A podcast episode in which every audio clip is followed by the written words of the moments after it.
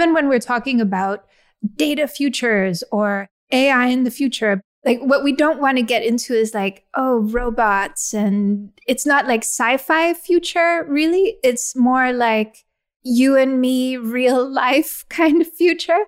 Because even though we're talking about very advanced technology in some cases, it affects people who aren't even on the internet. Like it affects you when you're walking down the street. Like there are all kinds of ways that aren't very high tech and just very like basic daily life where you encounter these technologies. And so, yeah, it's bringing it down to the ground level where we can talk about it and where we can also approach it with grassroots communities when it's appropriate.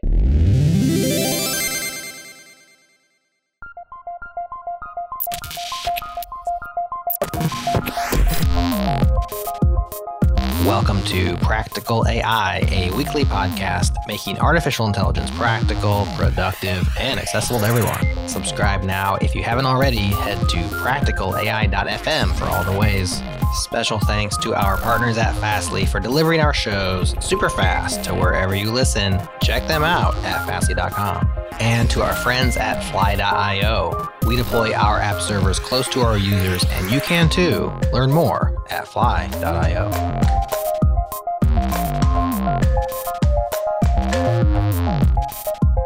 Welcome to another episode of Practical AI. This is Daniel Whitenack. I'm a data scientist with SIL International, and I'm not joined today by Chris, who is currently in a plane somewhere taking his daughter to Disney World, I think, to have a wonderful time. So we'll give him the week off. But in lieu of Chris, we have some amazing guests with us today to talk through some of what Mozilla is putting out with their IRL podcast and their latest Internet Health Report.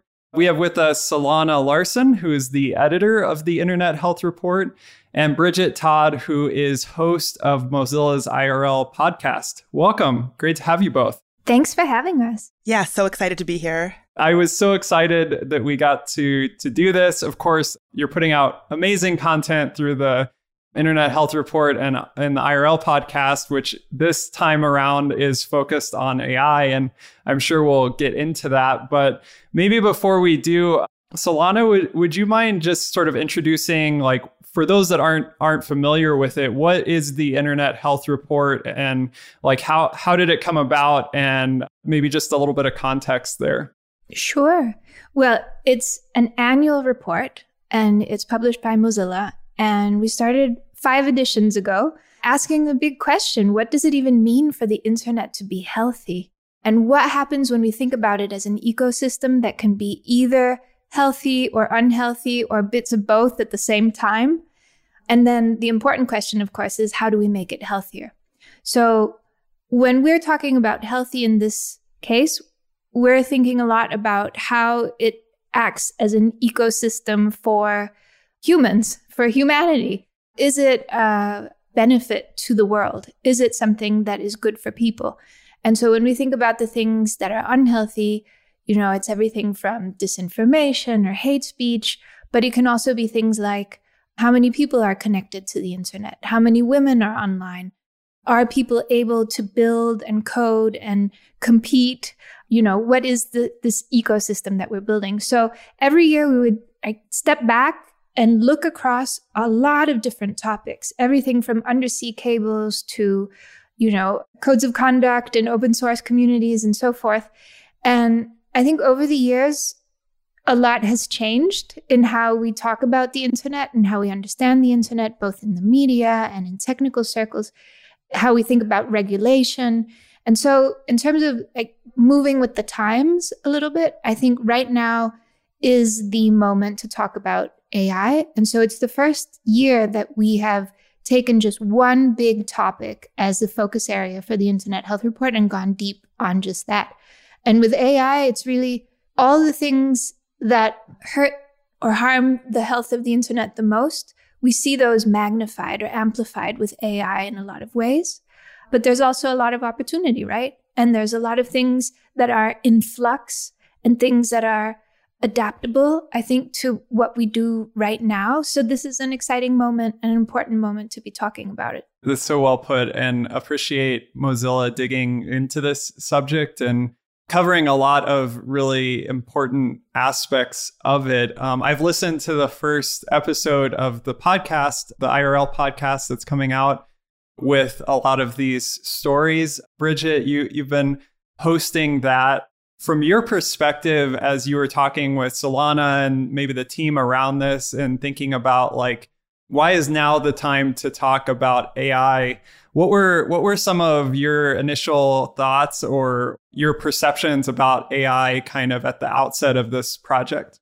Yeah, I mean, pretty much plus plus to everything that Solana said. But I think for me, not really having a hard tech background, you know, I'm not an engineer, I'm not an AI expert, but I'm somebody who cares about technology and sees the ways that it in- impacts all of us, even if you don't think of yourself as a techie. And so I deeply appreciate the way that Solana with the Internet Health Report and the entire team at Mozilla have really made these conversations accessible, right? And so I'm sure a lot of folks out there, probably not listening to this podcast, but might say, this has nothing to do with me. AI, like, what does that have to do with me? And I think this podcast and the Internet Health Report really pushes back on that notion because from the way that our medical issues are diagnosed to the way that we vote in elections all over the globe, AI impacts all of us. And so it is imperative that we all understand the way it impacts us, the potential for harm, but also the potential for good things too, right? And so not just focusing on the harmful impacts, but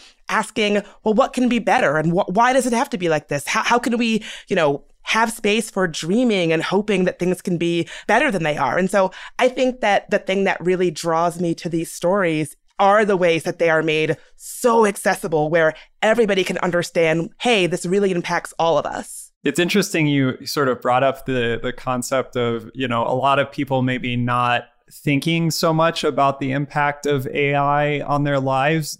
Do you think that there's a side of that that has been sort of exacerbated by the kind of futuristic Terminator scenario, like sort of hype around like what comes to mind when people say AI is maybe like that's the harmful thing that could happen not so much you know automating weapon systems or things that could happen in the healthcare system or other things. From your side and like the people that you've talked to or maybe maybe just in your day-to-day life do you find that to be part part of the issue or how can we think about like the general population's perception of AI and maybe how that needs to to shift a little bit? I think that there's so many ways, so many directions you could take an answer to that question, but I definitely think you know there is this kind of exclusionary kind of it's magic, there's a, an element of dark arts to it, this mystique around AI that really serves the people who are use it to exert power in different ways. And so when we're asking for AI to be more transparent and more understandable, it's partly about demystifying to an extent that we can actually get to the heart of how do these systems work? How does it affect me? What can I do? And so, yeah, I think that kind of obscurity and also that you know, elevating it to this higher art form that normal people can't understand. I think that's part of where the power lies. You know, you have that with other other forms of knowledge and power systems as well. So a big part of what we're doing is, you know, bringing it down to a level where we're explaining how it works, how things can work differently. And oftentimes, and which is what we have in, in the podcast, is people explaining how they were harmed by a system, but they've decided to design it in a different way, to do something different.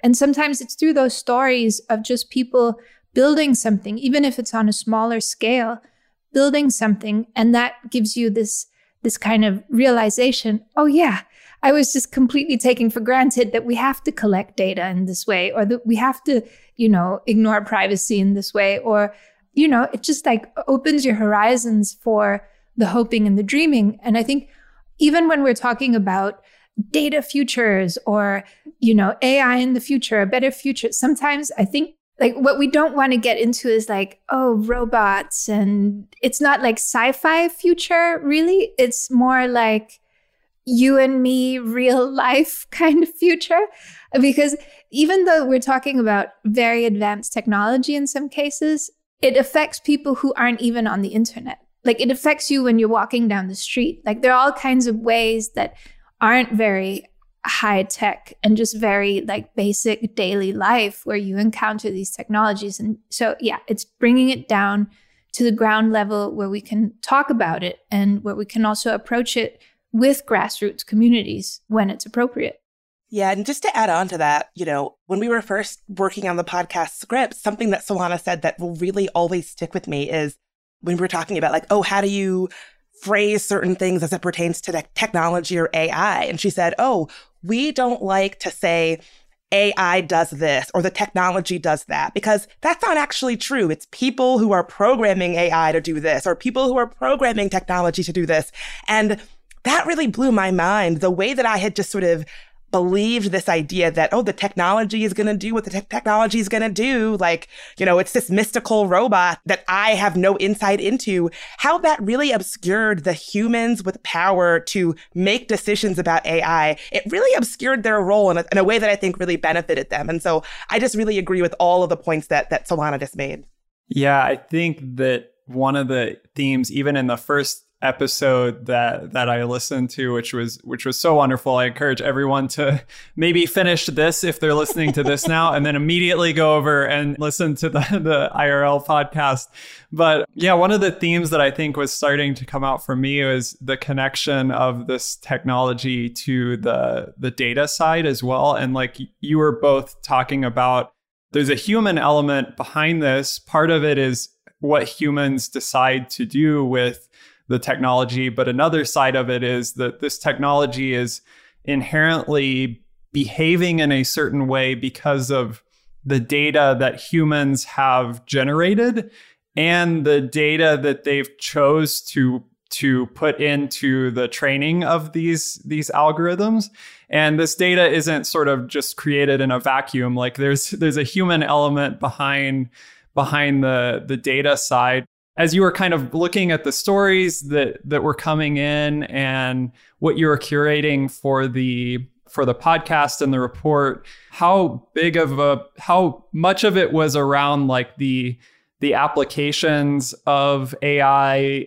versus like the the data side as well because I know that that's a huge part of what can go wrong with with these sorts of systems. In the second episode we're talking about the gig economy and workers tracking their own data and taking ownership of their own data in order to reverse engineer the algorithms of the gig platforms to figure out if they're getting a fair deal or if they're even getting what they're being told that they're being getting uh, which is which is difficult to assess.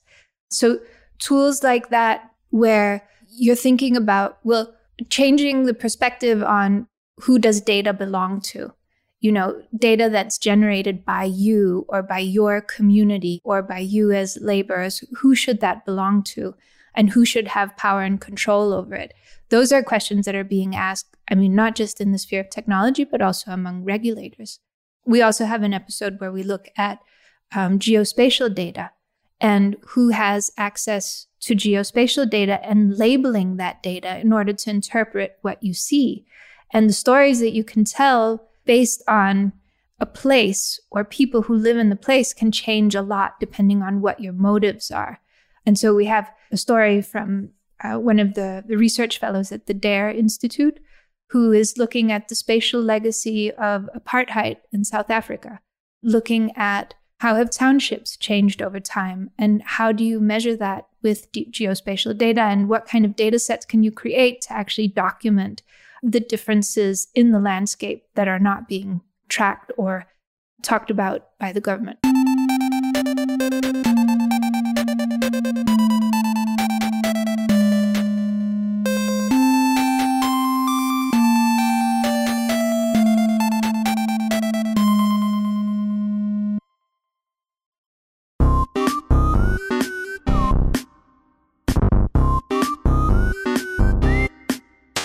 So much of what we talk about on this podcast has to do with the data side of things, which is whether it's just the practicalities of often that's where like trying to practically build these systems is difficult is in the data side of things or it, it's the element of like ownership like you're talking about and the, these other elements of i'm thinking of like language communities in particular that is the area that that i work and this idea that like in certain cases big tech or whoever it is is really kind of mining these communities for the language data that they have to offer. And the systems that are built out of that really don't provide a benefit back down to, to those communities um, where their data has been leveraged. So yeah, really, really appreciate that that perspective.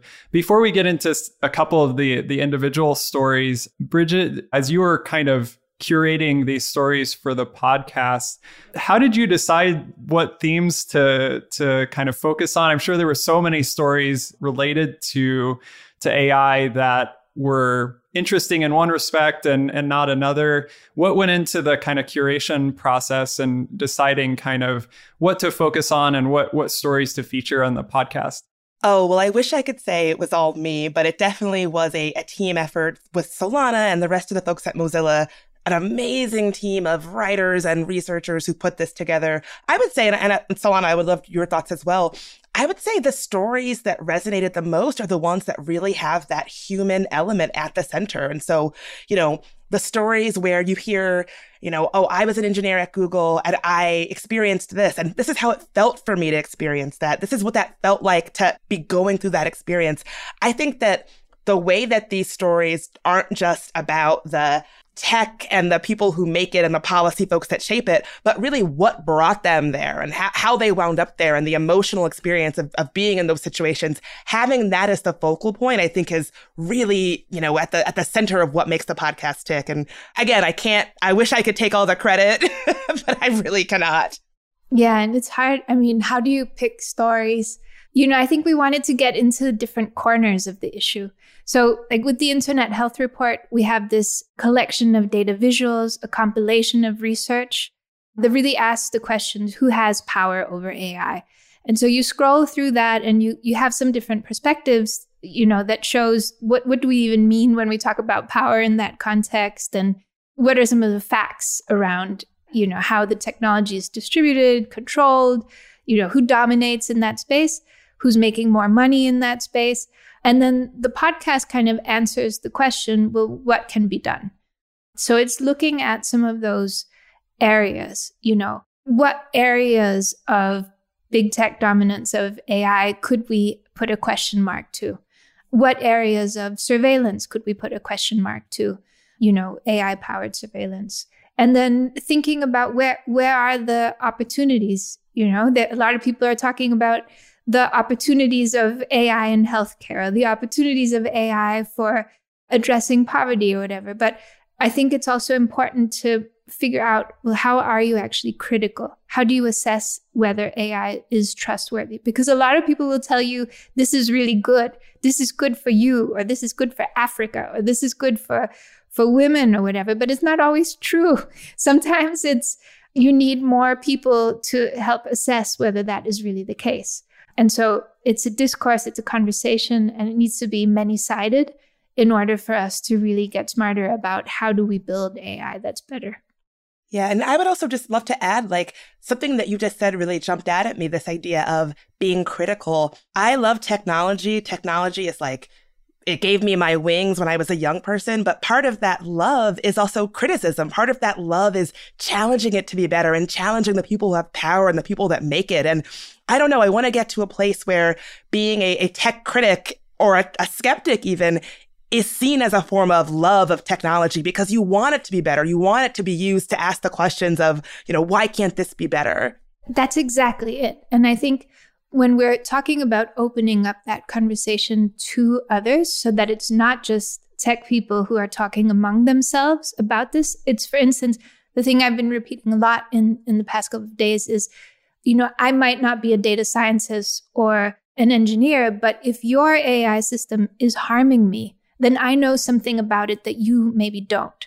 And so there has to be a way for me to be able to engage with you in some kind of, you know, maybe it's not a conversation where I call you on the phone, but maybe there's a way that I interact with your system or I'm able to get through to a helpline or, or something, you know, that we have to make, whether these systems work on a small scale or on a mass scale, we need to make them adaptable to the input of people who, who have knowledge to contribute to them. Yeah, I'm so happy that that all these things are getting brought up. And I, I think certain things like you brought up the idea of this sort of power imbalance, which you highlight both in the podcast and the sort of report and the facts around that. Um, I think that that term gets thrown out in relation to AI a lot, but people might not have certain ways to think about like what what does that mean? What does the power imbalance mean? And what what are the end user implications of that? And i think in the, like the facts that you're showing on the website but also in the stories. So one of the ones in the episode that i listened to is uh, from Shmyla Khan, I think was her her name, and uh, describing some of what kind of happens when Western entities sort of create this technology for certain purposes that have implications for someone all the way over on the other side of the world. I'm not sure if you could maybe kind of bring out some of those things and and how is the power imbalance kind of how does it play out in that in that sort of situation? So here's a here's a, a line from her that I feel like really gets it. She says, the relationship that many of us have with technology is one sided, especially in the global south, where a lot of this tech, the apps that we use, the devices that we use, have been built in other places and other contexts by people who have not really sort of imagined us as the end users. And that is a really important issue because that tech is not built for you with you in mind or your needs in mind. That is a sign that you're excluded from those conversations. And I think that something about that line really gets it to me where the people who are designing the, te- the technology that you're going to be using have not even really thought of you, let alone as a, as a, as an end user, the way that she describes it, but as a person. They have not thought about how might this fit into your, into your life? Who, ha- what kind of life are you living? What does your life look like? And so all the different ways that that can be used against people. And it really goes back to what you were saying before about data, how so much of technology is the way that it's used is so extricative, right? And like how, I don't know, it's just such a limited perspective that folks will design technology that just takes and takes and takes from us, but doesn't really give us a lot back or even really see us as, as people or humans. Yeah.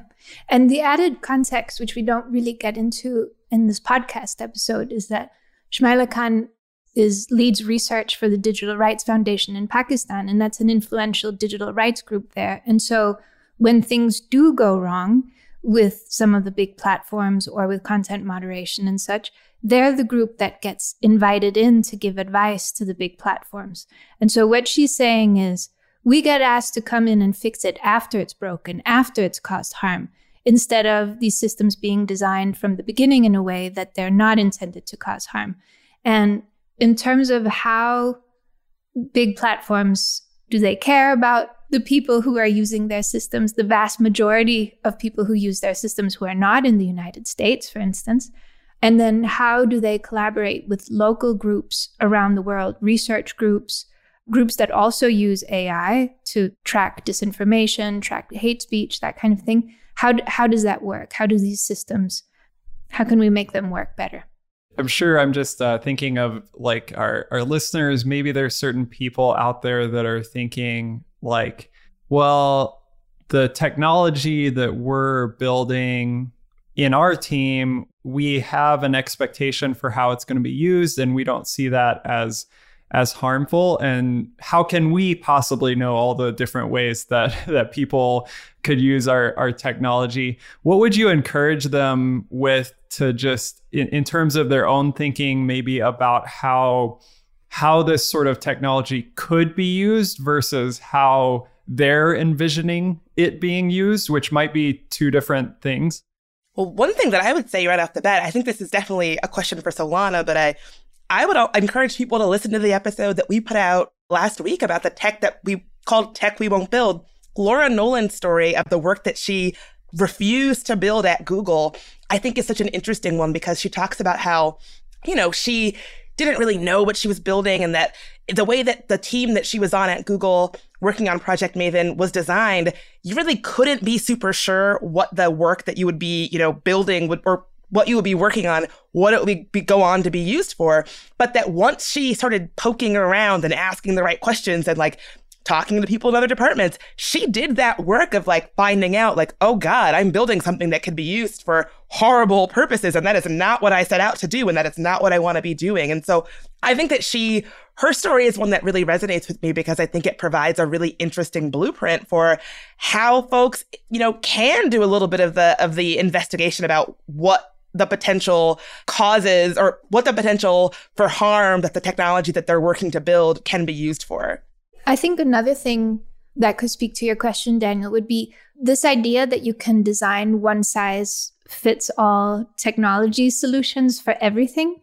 I think that's a tricky one sometimes where there's this default imagined user, which often ends up looking a lot like the developer them- themselves, you know. So one example we have is the databases of, of images that are used for dermatology and for, for systems that are used to, to diagnose skin diseases or skin cancer, that where the data sets are almost entirely of people with white skin and then don't work for people who don't have white skin. And then so what what is what is the solution? You know, like why does it have to be just that one big data set that is going to lead to misdiagnosis for countless numbers of people?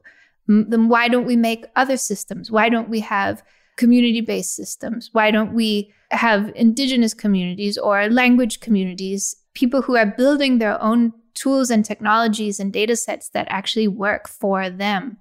And then not have to deal with the arrogance of somebody telling you, no, this works for you. This really works for you, even though you can prove that it doesn't. And you're, you know, the wrong people get misidentified and sent to jail. And like we have, we have so many harms at this point across the use of these technologies, whether it's biometrics or facial recognition technology, or like it's endless. You can pick any topic almost and you can find some kind of harm. So, if we're going to diminish that, if we're going to make systems that are more trustworthy, we need to we need to learn from these experiences because there are so many now. You know, there's no there's no reason for it to be that way. like let's just make it better.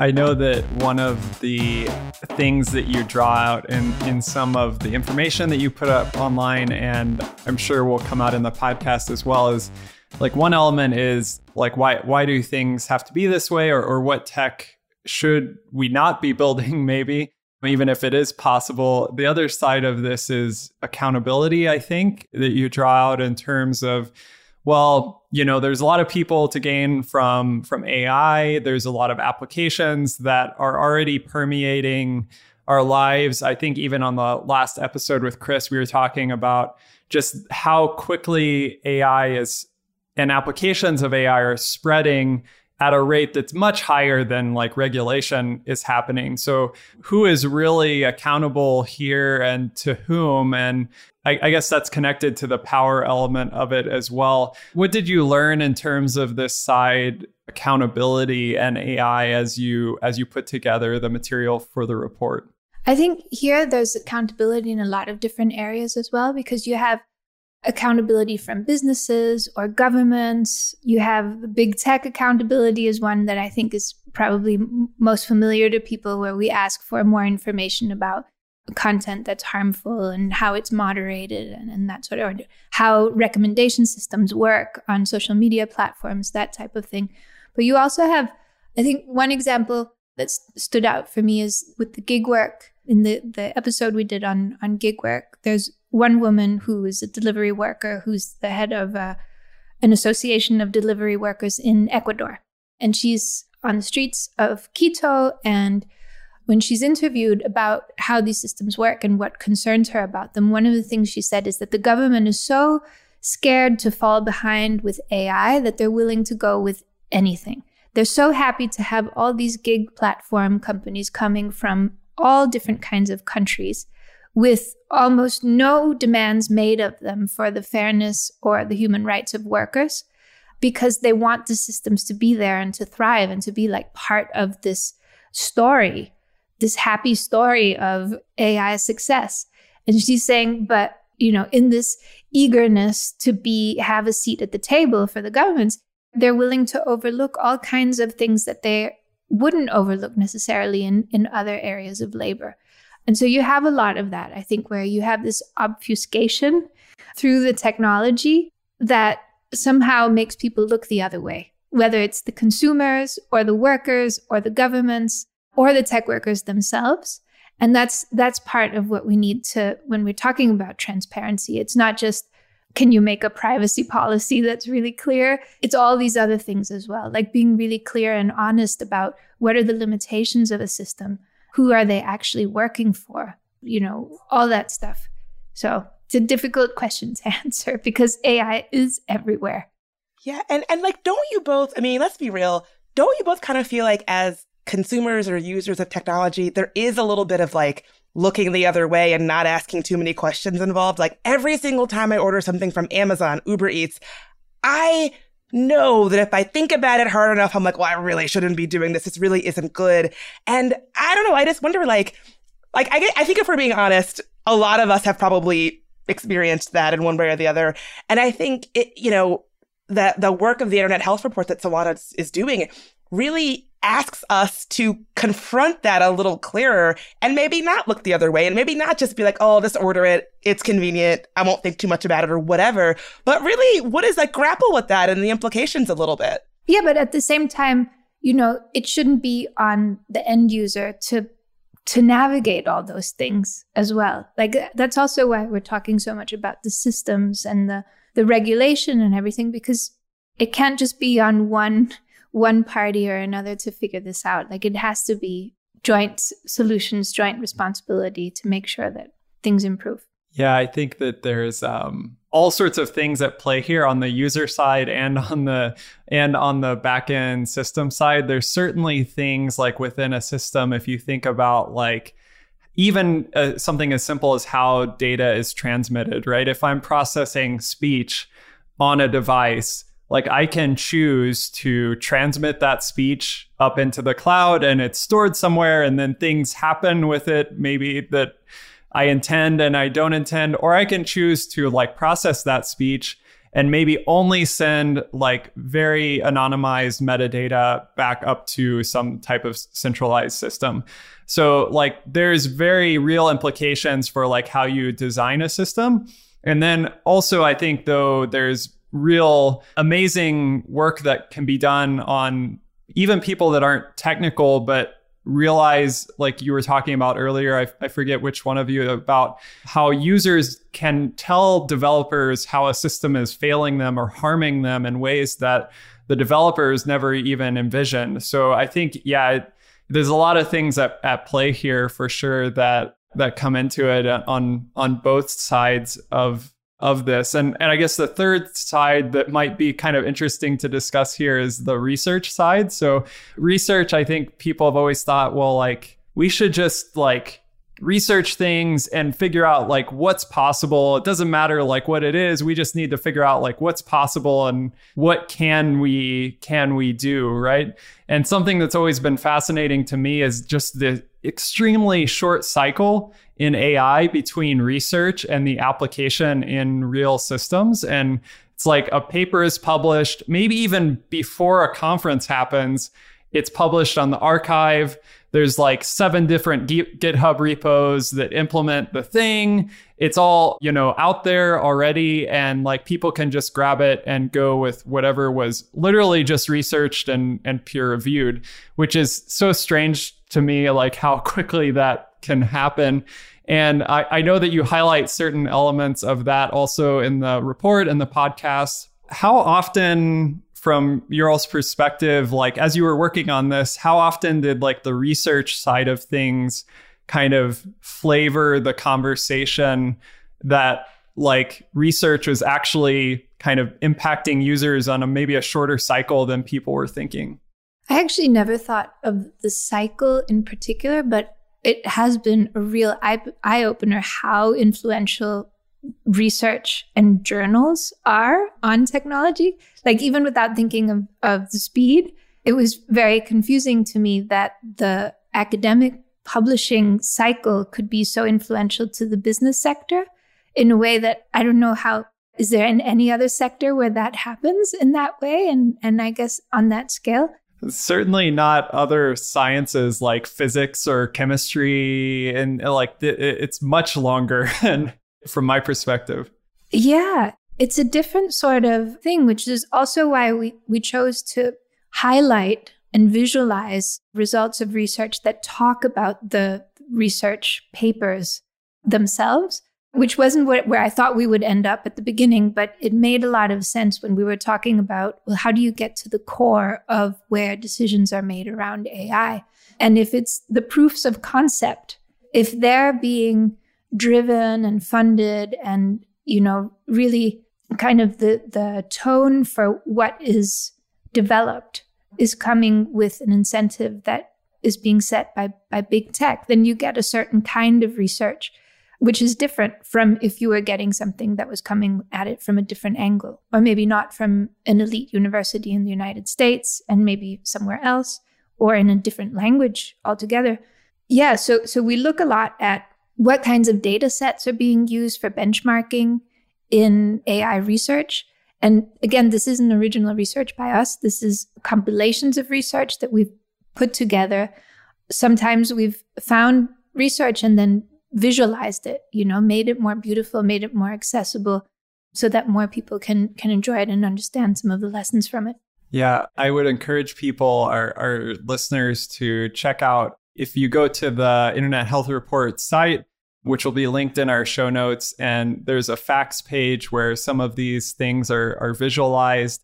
And I'm sure more content will, will be coming too. But there's some really interesting perspectives on both the sort of power imbalance on various different scales, whether that be by sort of frequency of data set usage or um, investments in AI in different parts of the world. All, all very interesting, sort of different angles at this, which tell a certain aspect of of the story maybe as we as we get closer to the to the end here i'll ask both of you to to respond. But for the sort of practitioner out there who's listening to this podcast and might sort of be thinking oh i i wasn't really thinking about as much about maybe having to say no to developing certain technologies or they're thinking oh there there really is a lot to dig in here in terms of thinking more about the data that I'm using, thinking more about kind of downstream uses of that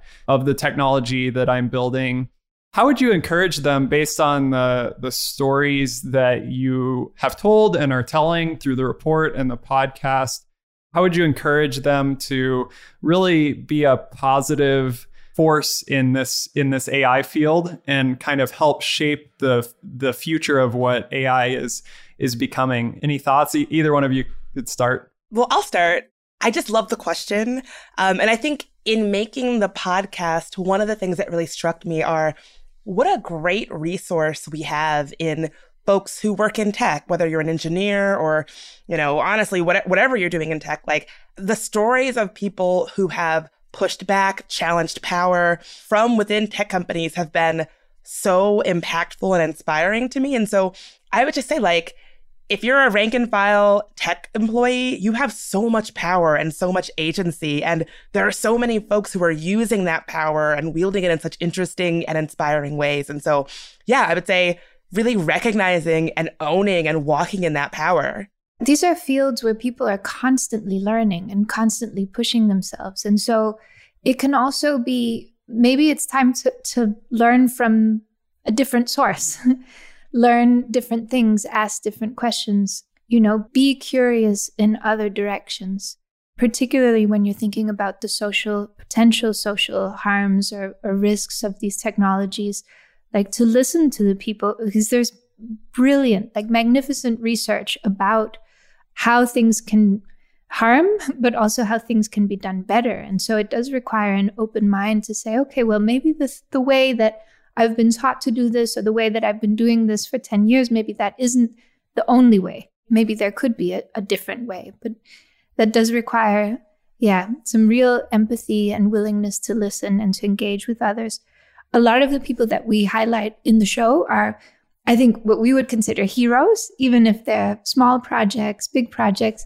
I would say if you're inspired or moved by what they're doing, you know, reach out to them, support them, back them, share their work with others, elevate it, right? Because it's not that these things aren't happening. It's not that you don't have great data sets that are created in other parts of the world. It just it takes somebody to vouch for them and help elevate and and help create more diversity in the types of ideas that we consider a part of this greater discourse about AI. Yeah, that's it's so encouraging and I'm just I'm so thrilled by the content that you're putting out and just the thought of like a a person working in tech listening to these stories and whether it's at lunch one day or in a meeting like bringing up this story and saying hey i like i heard about this. What do you think? Have you thought about this before? What what are we thinking in this area? Or like have you ever considered this? That's just so encouraging to me to think that like those conversations will be happening and really appreciate both of your amazingly hard work on this and just the the uh, the content that you're putting out. For our listeners, we'll link everything that we talked about in our show notes. So please don't wait. After you listen to this episode, just go over and, and start streaming the, the IRL um, podcast and catch up on on that. And yeah, I, I know I'll be watching as the episodes uh, as the episodes come out. So thank you both. Really appreciate you taking time to uh, to join us. Thanks a million from us as well. Thank you. You just described our dream. Thanks so much.